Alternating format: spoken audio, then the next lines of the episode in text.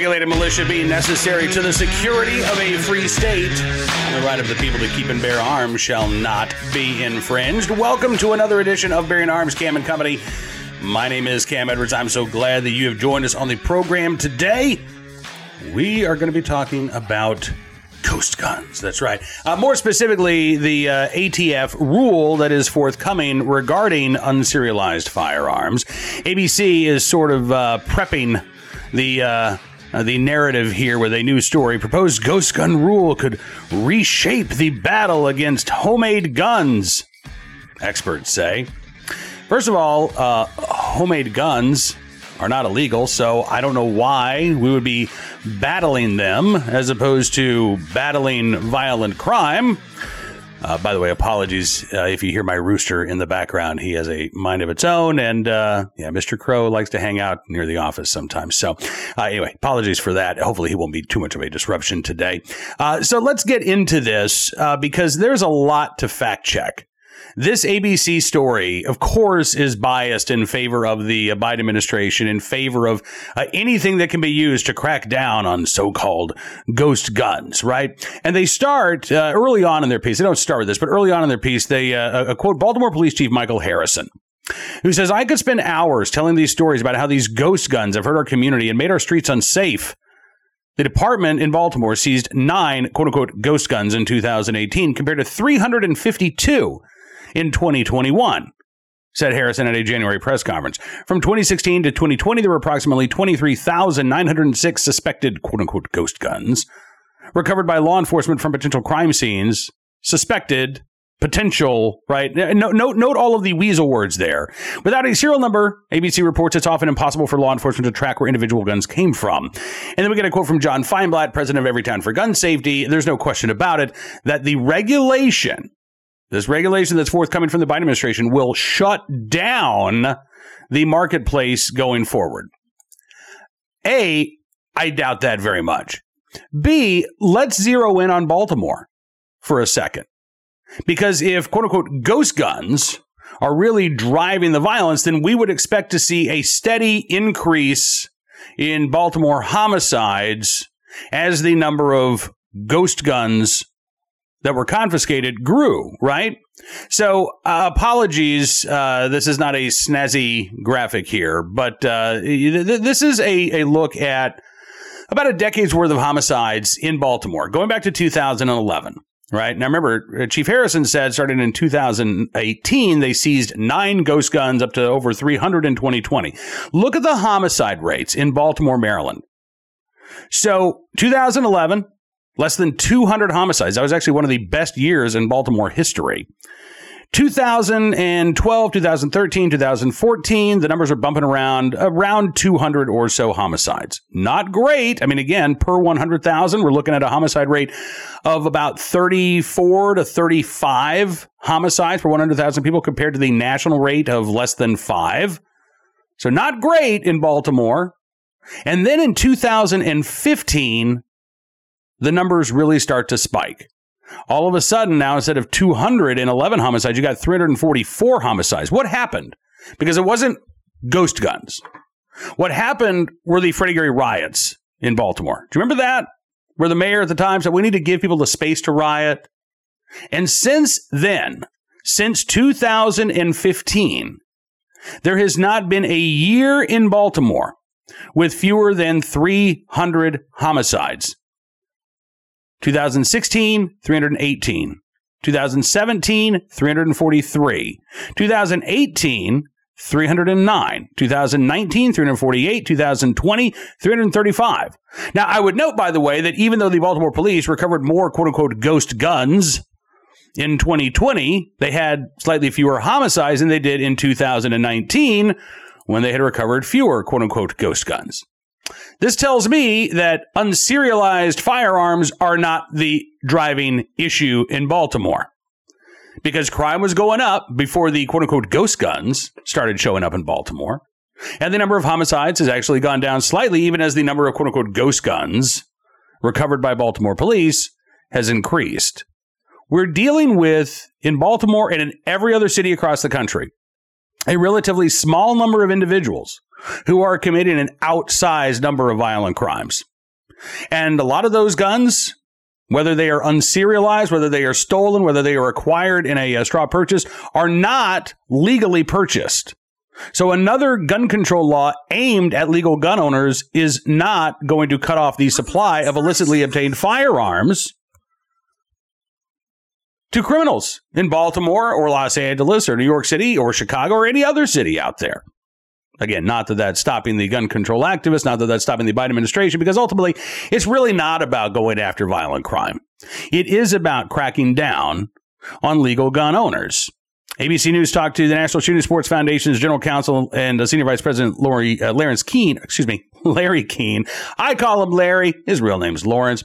He said in an interview that the regulation proposed by the Biden administration is, quote, the single most significant change for manufacturers under the law since the Gun Control Act was enacted in 1968. And he uh, noted that, uh, quote, while states, excuse me, uh, he, he, noted that, uh, let me get to the next quote here. Uh, he says that the proposed definition overreaches ATF statutory authority, says that many of the new implementations, such as the multiple or reprinted serial numbers on firearms, a manufacturing overhaul, and unclear implementation details, also overstep the ATF's authority. He has said that the 90 day period from when the rule is implemented to when the firearms manufacturers have to comply is also too short for major changes to the law. Uh, and this is again under the proposed rule. He said the ATF indicated that the comments from the firearm industry were helpful and made them think about things that they hadn't considered or thought about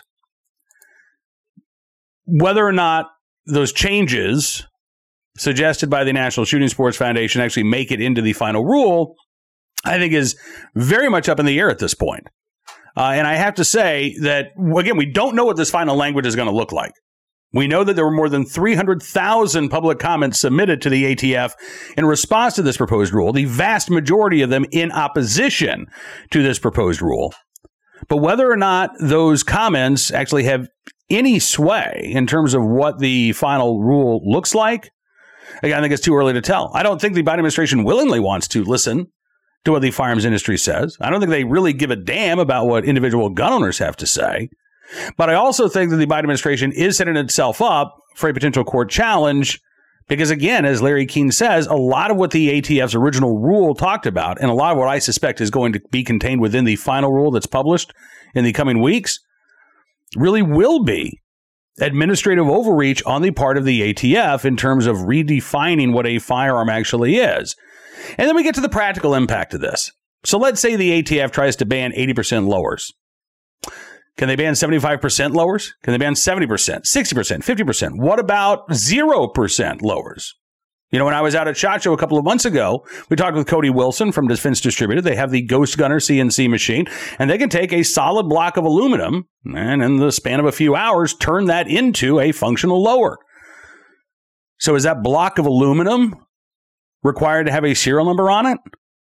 How, how, how, how can you tell what the ultimate intent is of the purchaser of that block of aluminum? Maybe that they're not trying to buy or build a firearm at all.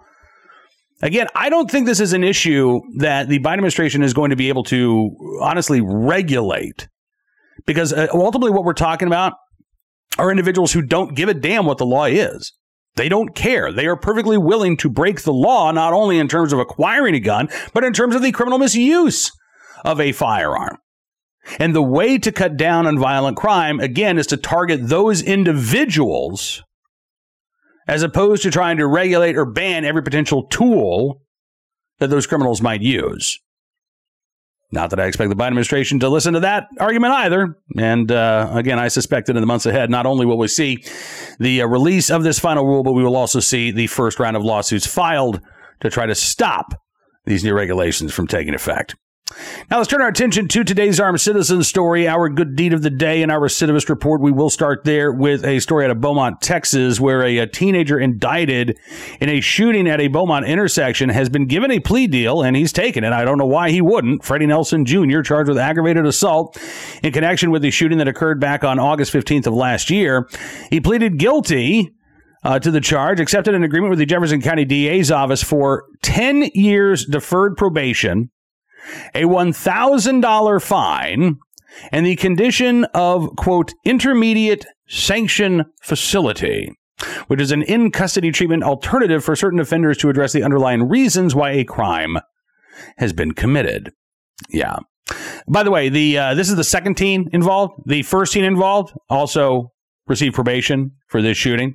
Uh, Judge Raquel West found Nelson guilty, but the probation department will now do a pre-sentence report to give her more information about the defendant.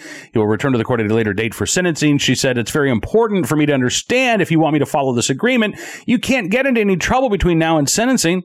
If you're arrested for anything, then when you come back, you run the risk of me not accepting the plea agreement. We will get you back on the trial docket and let a jury decide. You run the risk of losing your plea deal if you get arrested and charged between now and your sentencing. As if the plea deal wasn't bad enough.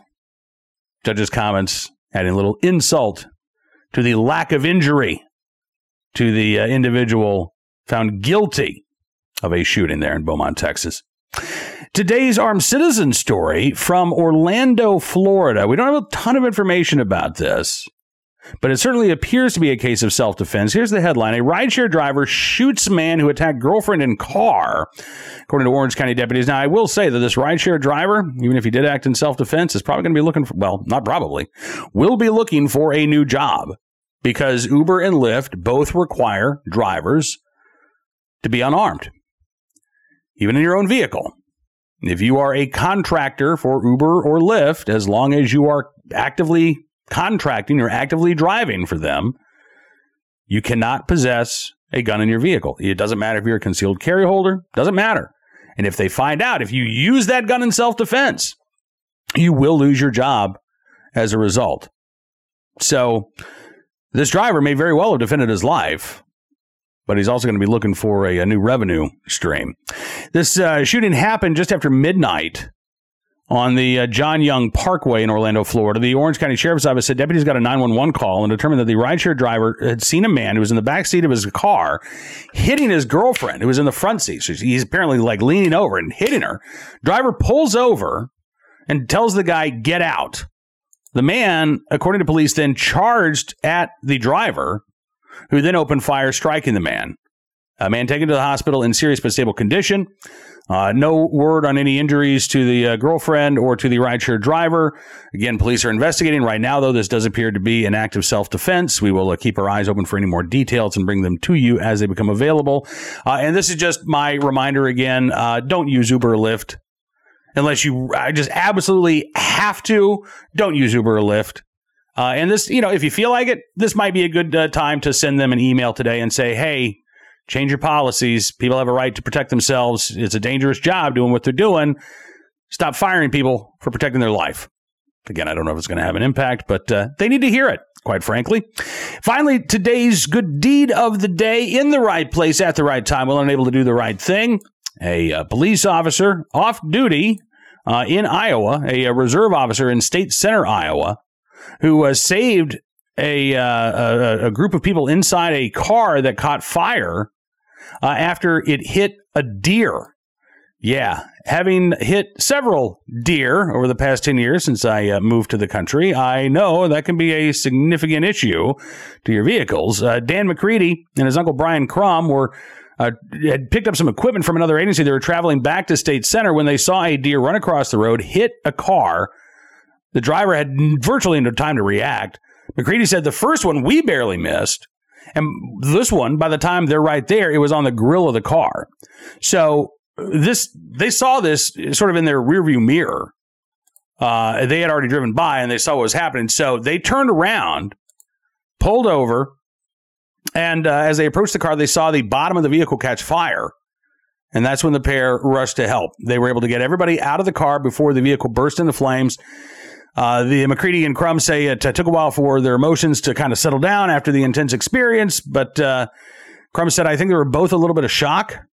We were just trying to comfort them, let them know they were okay. And the, in the car, who cares about the car? Because the car wasn't going to be okay at that point. Yeah. The car is a thing. The people who were saved is the uh, important part of this story and in the right place at the right time, willing and able to do the right thing. Dan McCready and uh, Brian Crum, we thank you for your very, very good deed. That is about all the time we got for you on this edition of Bearing Arms Cam and Company. want to thank you, as always, for joining us on the program. Uh, just an update, because I know I said that I would give you one last week. For those of you who are following along and keeping my wife Missy in your thoughts and prayers, we did get some not so great news from the oncologist on Friday. A couple of new spots have uh, popped up uh, in her lungs, so she is uh, going to be going back on her treatment here in a few weeks. Uh, it's not great news. It's not the worst news it could have been. And again, we certainly do appreciate your thoughts and your prayers. They they matter immensely to us, as does your support for Bearing Arms. So I would encourage you to become a VIP subscriber. Just go to bearingarms.com slash subscribe.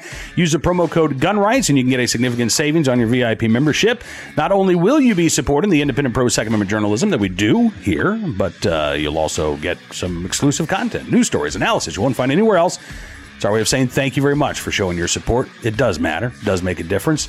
And until we talk again, be well, be safe, and be free.